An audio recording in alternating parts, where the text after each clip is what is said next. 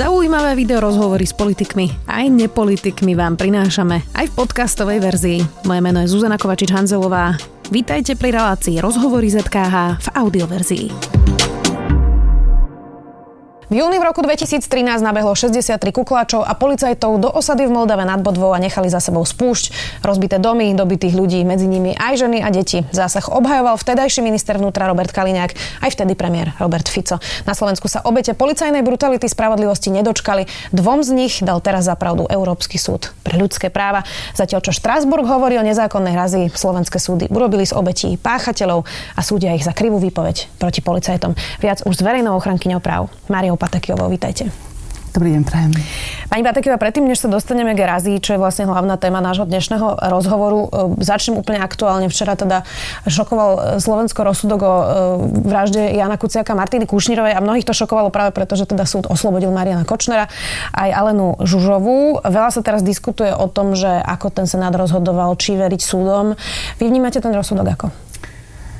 Tak musím povedať, že ho vnímam ako, ako prekvapivý. To znamená, že e, prekvapilo v tom e, svojom e, výroku, ale ako právnik jednoducho musím počkať na to odôvodnenie toho rozhodnutia, aby som videla nakoľko a s akými vecami sa teda Senát vysporiadaval a tak ako bolo zdôraznené e, inými e, veľmi významnými v podstate právnikmi na Slovensku, tak e, je to prvostupňové rozhodnutie, kde teda je riadny opravný prostriedok, kde existuje možnosť mimoriadného opravného prostriedku.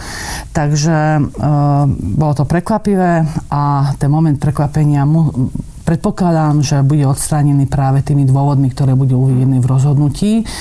Akurát vnímam to, že pre e, rodičov a pozostalých, teda po e, Janovi a Martine je, je tento moment prekvapenia osobitne uh, citlivý, osobitne uh, vážny, tak uh, ja im želám samozrejme veľa, veľa síly, veľa, veľa vnútornej e, duševnej e, energie, aby, aby e, to vedeli zvládnuť a aby vedeli v podstate naďalej kráčať po tej, po tej ceste, ktorá je zložitá, ktorú si vyžaduje ten právny poriadok Slovenskej republiky. V podstate v tom nie je nič výnimočné na Slovensku sa dvojinštančnosti, respektíve mimoriadných opravných prostriedkov tie obavy ľudí, alebo, alebo tá reakcia verejnosti, alebo časti verejnosti, asi nemôžeme hovoriť o celej, je prirodzená a vyplýva vlastne aj z tých štatistík, že Slováci nedôverujú súdom a potom, čo sme tu videli v tejto krajine a vyplynulo to teda aj z vyšetrovania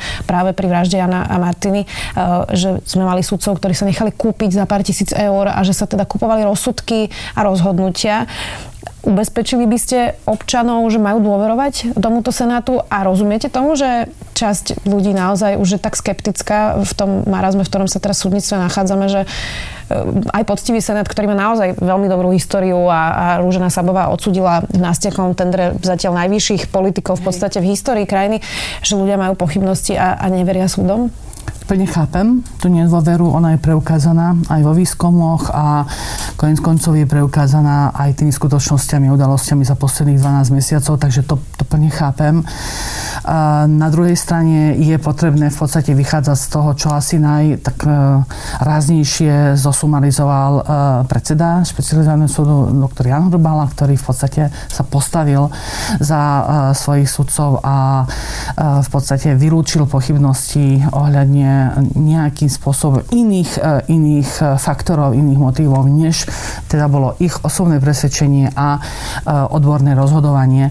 Takže ja, toto, toto sú skutočne také dva veľmi závažné momenty, ale ak chceme posilniť Slovensko ako demokratický a právny štát, ak chceme podstate zbaviť tú mieru neistoty a, a nedôvery, tak iný spôsob na to, na to nemáme, než len tie pravidlá, ktoré v podstate sú. Niektoré sa významne v súčasnosti menia, však práve voči e, stavu justície návrhom na, na zmenu ústavy, ale e, tie, ten, aj e, tá trojdelenie moci, aj tú úlohu nezávislého nestranného rozhodovania pri, pri súdoch v podstate musíme rešpektovať a ja ako mm, som povedala, že to bolo pre mňa prekvapivé a uvidím, nakoľko presvedčivé skutočne bude to odôvodnenie toho rozhodnutia. Mimochodom bolo celkom osviežujúce vidieť predsedu špecializovaného trestného súdu, ako komunikuje s médiami a to je asi taký pozitívny príklad tohto celého. Poďme teraz vlastne na to rozhodnutie Štrásburgu, čo sa týka Moldavy nad Vodvou.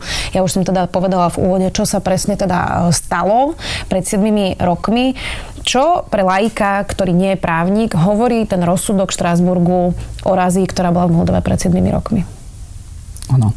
Tak v prvom rade treba e, v podstate zdôrazniť to, že tu bežia dve línie konaní. Tá línia, ktorá momentálne sa v prípade dvoch stiažností skončila v Štrásburgu, to je línia, ktorá e, sa e, zakladala, alebo teda má začiatok v tom, že dvaja poškodení v rámci tejto razie namietali zneužitie právomoci verejného činiteľa, ktoré bolo teda riešené, vyšetrované, teda vyšetrovateľmi policajného zboru, ktoré potom bolo zastavené, voči tomu boli stiažnosti a nakoniec sa to skutočne e, skončilo zastavením. Išli ten na... samotný zásah, ako a, Áno, ten, ten samotný, tá v podstate, keď mám tak povedala, brutalita voči, voči ním, ktorá bola vykonaná. Hej, čiže bytie, uh, bytie predvedení na policajnú stanicu, uh, vniknutie do domu, rozbitie nábytku a podobne. Čiže to je tá línia, ktorou, ktorá išla potom až na ústavný súd Slovenskej republiky. Ústavný, Slovenské, Ústavný súd Slovenskej republiky v podstate v septembri 2017 vyhodnotil celé to vyšetrovanie ako vyšetrovanie, ktoré splňalo všetky požiadavky slovenského právneho poriadku aj požiadavky dohovoru. Po písomnom vyhotovení tohto, tohto rozhodnutia ústavného súdu vo veci stiažnosti, myslím, že to bol november 2017, potom oni mali čas na to, aby dávali svoju stiažnosť do Štrásburgu a využili to. Hej, no a od tejto stiažnosti v Štrásburgu potom od e, roku, začiatkom roku 2018, bolo to, ak si to pamätám, niekedy v marci, e, začal konať Európsky súd pre ľudské práva.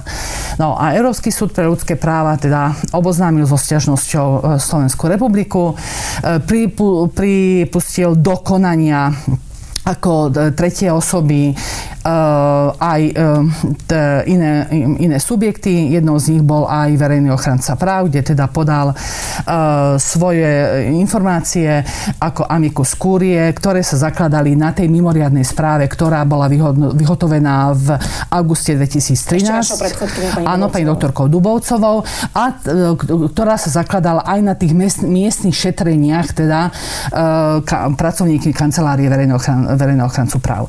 No a toto teda od toho roku 2018 takýmto spôsobom bola argumentácia medzi e, vládou, respektíve jej reprezentantom, e, zástupcom pred e, Európskym súdom pre ľudské práva a medzi, medzi stiažovateľmi, kde súd vyhodnocoval veľmi detailne v podstate skutočne všetky, všetky argumenty, ktoré tam boli dané. No a 1. septembra tohto roku vyniesol, vyniesol ten rozsudok, ktorým povedal a veľmi závažné zistenia vo vzťahu k vykonanej razii.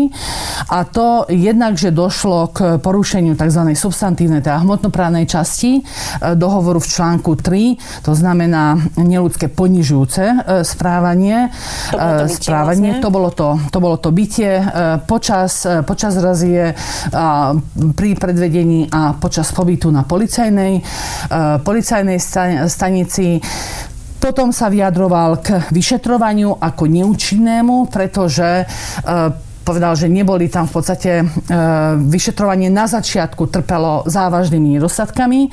To znamená, že neboli vykonávané tie úkony, ktoré mali byť vykonávané na začiatku mhm. vyšetrovania. V podstate tam sa udialo, že policajti, teda policajná inšpekcia, ktorá to začala vyšetrovať, sa spýtala iba policajtov a vlastne obete, kto ani ne, nevypočula. Áno, tie konec koncov tam napríklad aj svetkovia e, z oblasti, teda ako e, súd, pardon, súdni znalci sa dostávali až v auguste 2014, kedy už vychádzali len e, z fotografií alebo teda z písomných správ lekárskych. To konec koncov Štrasburg takisto veľmi, veľmi detailne vyhodnotil v odôvodnení tohto rozsud, svojho rozsudku. No a potom ešte tam je tretí závažný moment, že v spôsobe prípravy toho zásahu videl, videl Európsky súd pre ľudské práva aj prvky represie a diskriminácie a diskriminácie, ktorá je založená aj na základe etnicity a na základe nepreukázania, že tam nebol motív založený na rasistických dôvodoch pri plánovaní tejto akcie. Uh-huh. A to sú všetko momenty, ktoré v podstate, e, z ktorých bude potrebné sa poučiť, e, keby, e, keby teda v budúcnosti mali byť oprávnenie tieto takéto akcie plánované, a, lebo tam súd úplne jasne povedal, že tam Slovenská republika zlyhala, nenaplnila svoj pozitívny záväzok, ktorý má. A teraz mám také viacej roviny. Tá prvá je taká ľudská, Uh, mala by sa Slovenská republika ospravedlniť Romom Moldave nad Budvou? No, to závisí od toho, akú hodnotu dávame e, tým signálom typu ospravedlnenia sa. I že, že či e, sme e, schopní e, urobiť takúto seba reflexiu, lebo zmienuje sa aj v odvodní rozsudku, že za roky 2013-14, prvý kvartál 2015 bol výrazne proporcionálne vykonávané tieto zásahy v rámci akcie 100. Hej, že teda boli v osadách, v osadách presne.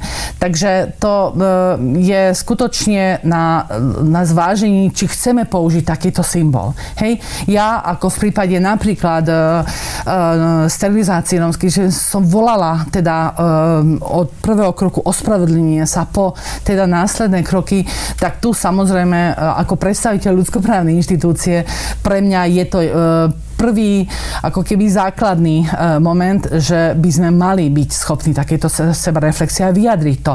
Ale to je symbolická rovina. Sajska takej tej roviny, uh, aby sme skutočne dodržiavali uh, ľudské práva. Tam sa chcem dostať, to bola okay. tá prvá ľudská. Uh-huh. A mhm. teraz presne, že čo robiť teraz inštitucionálne. Uh-huh. Čiže prvá otázka je, že čo policajná inšpekcia. My sme diskutovali presne o tom, že nevyšetrili to, pýtali sa teda iba policajtov, nepýtali sa vôbec Rómov. Naozaj tu diskutujeme už roky o tom, že či policajná inšpekcia má vyšetrovať samu seba toto by sa malo zmeniť?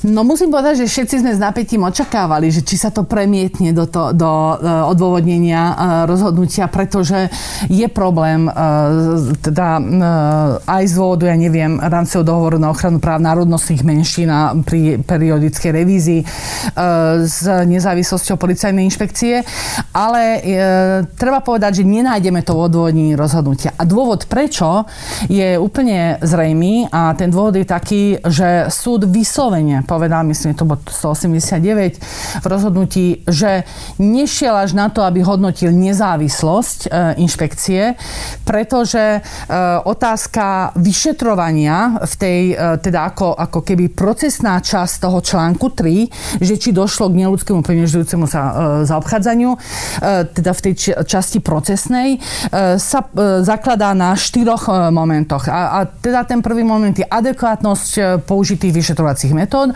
Dvojka je rýchlosť, promptnosť týchto vyšetrovacích metód. Trojka je potom v podstate um, zaangažovanie rodinných príslušníkov, pretože tu vo vzťahu k tomuto neľudskému zaobchádzaniu uh, odvodzujeme v podstate tieto prvky nezávislosti uh, k článku 2, ktorý hovorí o, o živote, hej, ochrane života, to znamená aj pozbavenie života. Tak. No a štvrtý moment je práve nezávislosť inšpekcia. Tam Európsky súd pre ľudské práva povedal, že nedostal sa až k tomu štvrtému k nezávislosti nezávislosti, pretože tie prvé dva boli tak porušené z hľadiska adekvátnosti použitý, že už nemusel.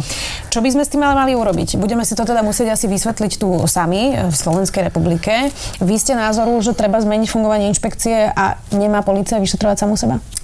Uh, áno, ja, ja som toho názoru a dlhodobo uh, argumentujem uh, v prospech tejto nevyhnutnej zmeny, pretože ten základný moment ste uh, už vystihli vy, to znamená, že jedná sa o uh, v podstate uh, vyšetrovanie uh, príslušníkov samotných, teda patriacich do, do istej e, skupiny profesných, e, profesného zaradenia vyšetrujú e, samých seba. Takže to nedá nám k tomu súd ako keby odpoveď. V tomto rozhodnutí máme, máme iné rozhodnutia, ktoré teda jednak slovenské, ale osobitne české a to bude na, na diskusiu, akým spôsobom zmeniť tento systém, ktorý, ktorý keby, ja som presvedčená, že keby keby súd bol býval prišiel k tej nezávislosti, tak sa k nej vysloví v tomto duchu, ale on to jednoducho uh, neurobil z tých dôvodov, ktoré som uviedla. Uvidíme, či sa to nestane ešte v prípade tej druhej stiažnosti, na to si budeme musieť počkať. Uh, poďme teraz k tým uh, samotným raziám. Vlastne to, čo minister Kaliňák, vtedy minister Kaliňák sluboval, už 7 rokov to je, teda odkedy to začalo hovoriť, je, že aby mali policajti kamery pri týchto zásahoch, aby teda bolo jasné, že čo sa tam vlastne stalo. Lebo to, čo sme počúvali pri tejto razi, okrem toho, čo sme videli, teda akí boli doráňaní naozaj tí Rómovia, tak bolo, že podával Rómový mobil a hovoril, tak teraz zavolaj do Bruselu svojim kamarátom a podobné takéto veci, ktoré by sme na tom zázname teda videli a bolo by asi jasné, ako mali potom motiváciu tí policajti. Dodnes tie kamery nie sú.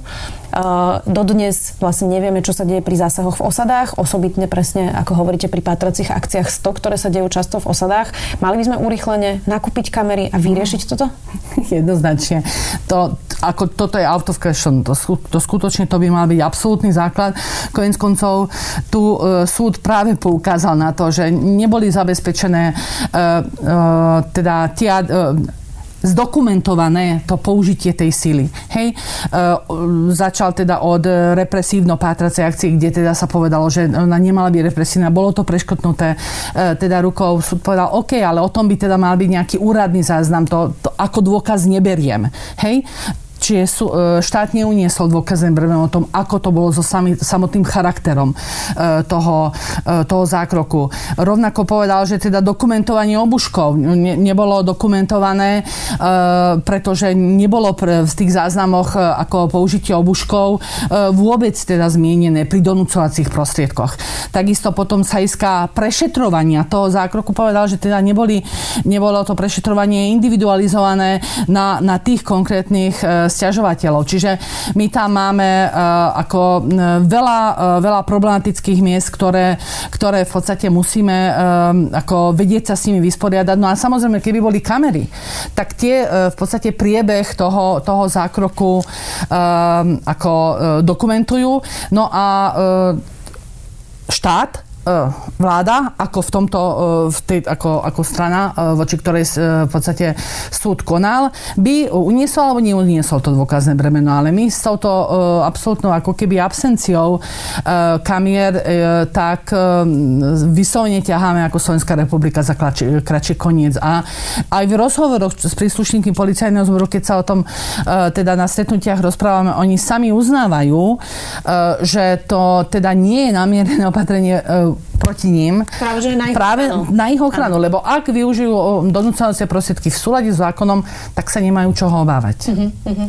Rozumiem. Uh, teraz ešte jedna rovina a to je uh, presne, uh, ktorú sme ešte nespomenuli, že vlastne potom, čo sa skončilo vyšetrovanie razie, uh, tak tým, že vlastne bola v poriadku, tak obvinili Rómov, že krivo svedčili proti policajtom. A prebieha teraz súdny proces, ktorý má teda viaceré naozaj veľmi problematické momenty od toho, že súdca nechcel povoliť tlmočníka, pretože že niektorí tí Romovia hovoria teda, a ich materinský jazyk je maďarčina. Uh, to, to už je taký naozaj úplný základ, ktorému asi človek nerozumie, že prečo tam nemôže mať uh, tlmočníka. Čo bude s týmito procesmi? O pár dní má byť jedno z pojednávaní v Košiciach na okresnom súde. Uh, čo tento rozsudok, aj keď sa netýka všetkých, lebo je to zatiaľ len prvý z dvoch, čo bude znamenať pre tieto pojednávania, kde my vlastne obete policajnej brutality súdime ako páchateľov? Hej, ak som hovorila, že Štrasburg bol, bola tá jedna kolaj, tak to, čo prebieha potom na súdoch Slovenskej republiky, na okresnom súde v Košiciach, to je tá druhá kolaj, ktorá práve uh, sa uh, zaklada na tom, že Uh, namietané zneužitie pravomoci verejného činiteľa bolo, bolo zastavené, lebo sa tam skutok buď teda nestal, alebo teda nemo, nemožno kvalifikovať ako trestný čin a potom sa začali konania ohľadne e, krivých obvinení. Hej, a, a táto línia v podstate beží. A áno, v útorok to pojednávanie, ktoré bolo e, plánované, to e, sa týkalo e, stiažovateľa, o ktorého stiažnosti ešte Štrasburg nerozhodol, ale mám informácie, že toto pojednávanie v útorok je zrušené a to práve z toho dôvodu medzi iným, že súd potrebuje vyhodnotiť, nakoľko sú tie informácie a to hodnotenie eh, aj toho zásahu eh, súdom v Štrasburgu relevantné pre ten prípad, o ktorom sa, eh, sa má konať a preto podľa mojich informácií to útorkové pojednávanie bolo zrušené. Dobre, čiže naštuduje si to, viete si predstaviť verziu, že by nezastavili tieto súdne konania po tom, čo vlastne Štrásburg povedal, že naozaj tam bola neprimeraná sila, brutalita, zle vyšetrené a že vlastne ešte im priznal aj odškodné tým Rómom. Viete si predstaviť, že by tieto uh, súdne pojednávania pokračovali? Uh, No tá závažnosť práve e, z priebehu toho vyšetrovania. Hej, tým, že v podstate súd povedal, že, že darmo tam bolo vykonávané následné vyšetrovanie e, zložkou stred a potom, potom aj prokurátorom. Hej, že to nepostačilo na to, aby sa vedeli odstrániť tie počiatočné nedostatky v tom vyšetrovaní. Vychádzajúc z toho sa domnievam, že je to e, veľmi e, silné konštatovanie toho skutkového stavu a e, podľa môjho názoru ovplyvňuje aj e, to, to, ten skutkový stav v tých prejednávaných e, veciach, e, ale tým, že tam nie je priamo tá, tá záväznosť hej, v tý, v tý, pre tieto konania, tak e, z hľadiska rízo formálneho by tá odpoveď e, mohla znieť, že áno, že, že teda teoreticky by to bolo, e, malo byť možné, ale myslím si, že pri, pri uvážení celkových tých materiálnych kontextov toho rozhodovania, tak sa domnievam, že to, že by tomu tak nemalo byť. No, takisto je to proces, ktorý teda je na prvom stupni Ehm, je tam teda e, prípadne, tak, takisto by prípadne boli riadne opravné prostriedky, mimoriadne opravné prostriedky. V tejto situácii dokonca pravdepodobne opäť Štrasburg obnova konania,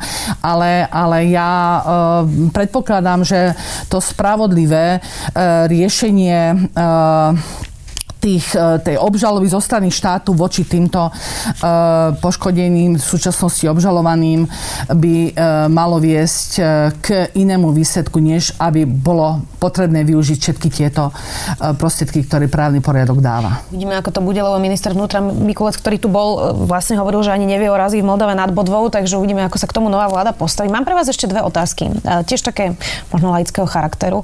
Tá prvá je, um, či toto znamená, že pri represii štátu voči tej najslabšej skupine, ktorá vlastne v tejto krajine je, e, sú to naozaj chudobní, vylúčení ľudia, e, že či to znamená, že naše súdy v týchto prípadoch nefungujú a človek sa naozaj domôže práva až v Štrásburgu?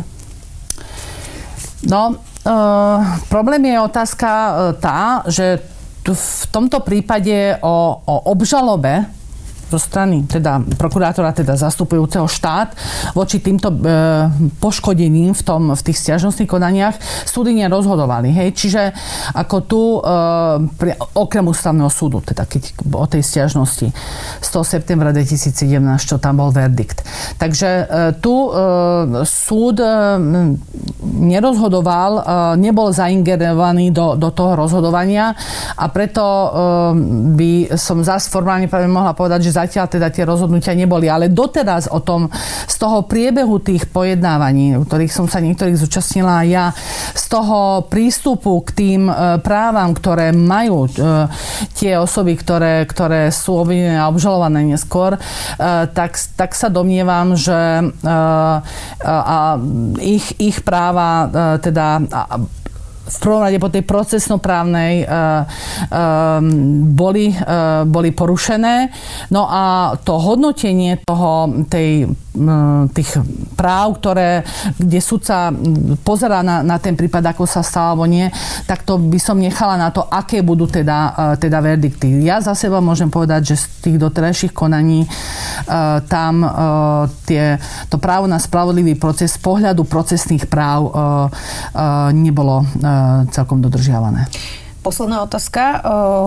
Tie napätia v regiónoch medzi majoritou a minoritou sú teda môžeme asi povedať, že buď rovnako zlé, alebo ešte aj horšie, ako boli možno pred 20 rokmi. Uh, to spolužitie je niekedy problematické. Mnoho ľudí si myslí, keď aj čítali tú správu 1. septembra, uh, že veď to nevadí, že policia vymlatila tých Romov. Veď to nevadí, že robí takéto poriadky v osadách v rámci pátracích akcií 100. Uh, veď predsa treba s nimi urobiť poriadok a, a, a takéto výroky majú vlastne bežní ľudia. Čo by ste im na to povedali? Prečo je to dôležité? No je to dôležité preto, lebo pre mňa to predstavuje ten, e, ten symbol, ktorý hovorí o tom, že, že represia nie je spôsob riešenia problémov. My si nemôžeme zatvárať oči pred tým, že tieto problémy, tá tenzia, existuje a ja dostávam podnety ako od, od e, teda príslušníkov rómskej, e, e, rómskeho etnika, teda ako keby menšiny, rovnako aj, aj od podnety od, od väčšinového obyvateľstva, ktoré, ktoré sa stiažuje na, dajme tomu, na tie podmienky, ktoré majú pri bývaní pri, pri susedoch a teda, že chcú užívať pokojne svoju starobu, svoj dôchodok a, a, a podobne. A je to teda veľmi signál, vážny signál, pretože že tieto problémy skrátka musíme vidieť, musíme sa k ním e, rázne tvár tvár postaviť a začať ich systematicky e, riešiť, pretože e, represiou, raziami ich nevyriešime. Možno je v pozadí myšlienka, že však je to spojené so zastrašovaním, ale predsa zastrašovanie nikdy nemôže viesť k systematickému usporiadaniu tých, tých vzťahov. To, to je cesta, ktorá, ktorá vedie zlým smerom a my by sme práve mali prechádzať na tú, na tú cestu, ktorú môžeme označiť ako, ako protiklad tomu cestu prevencie. To znamená vážne sa zamyslieť nad, nad e, problémami, ktorým táto komunita čelí od problémov bývania, zdravotníctva, vzdelávania, e, práce a na to máme v súčasnosti v tej spoločenskej praxi dosť dobrých príkladov, ktoré, ktoré nám vedia poslúžiť e, a ukázať, ako by sme tieto problémy mali riešiť a otázka je potom ich inštitucionalizácie v rámci štátnej, respektíve verejnej správy alebo teda aj v rámci e, obecnej samozprávy. Takže môj odkaz by bol, by bol taký, že e, teraz je to m, represia a zo strany niektorých predstaviteľov majority vítaná represia vo vzťahu k tejto menšine. Ale ten odkaz, ktorý je za tým, je ten, že aj my sa môžeme neskôr ocitnúť v situácii, že budeme nepohodlní a voči nám bude rovnako vykonávaná nejaká represia. A to je to poučenie, ktoré konec koncov by sme mali mať uh, z druhej svetovej vojny z obdobia, ktorému, ktorému predchádzalo, konec koncov je teda september 45, takže uh, mali by sme byť uh, poučení z týchto vecí a um, mali by sme byť e, schopní nastúpiť na tú cestu e, riešenia e, veci systematicky, zároveň ale otvorene. My, my, pokiaľ nebudeme o problémoch hovoriť, pokiaľ, pokiaľ ich nebudeme otvorene takýmto spôsobom teda vnímať, tak, tak ich budeme riešiť na oko, akoby. A to samozrejme k odstraneniu problémov neprispieje. Ostatne sme demokracia nie policajný štát. Asi aj preto je to dôležité. Ďakujem veľmi pekne, že ste prišli. Dnes tu bola ombudsmanka Maria Patakiová. Vďaka. Ďakujem veľmi pekne za pozvanie. Počúvali ste podcastovú verziu relácie Rozhovory ZKH. Už tradične nás nájdete na streamovacích službách, vo vašich domácich asistentoch, na Sme.sk, v sekcii Sme video a samozrejme aj na našom YouTube kanáli Denníka Sme. Ďakujeme.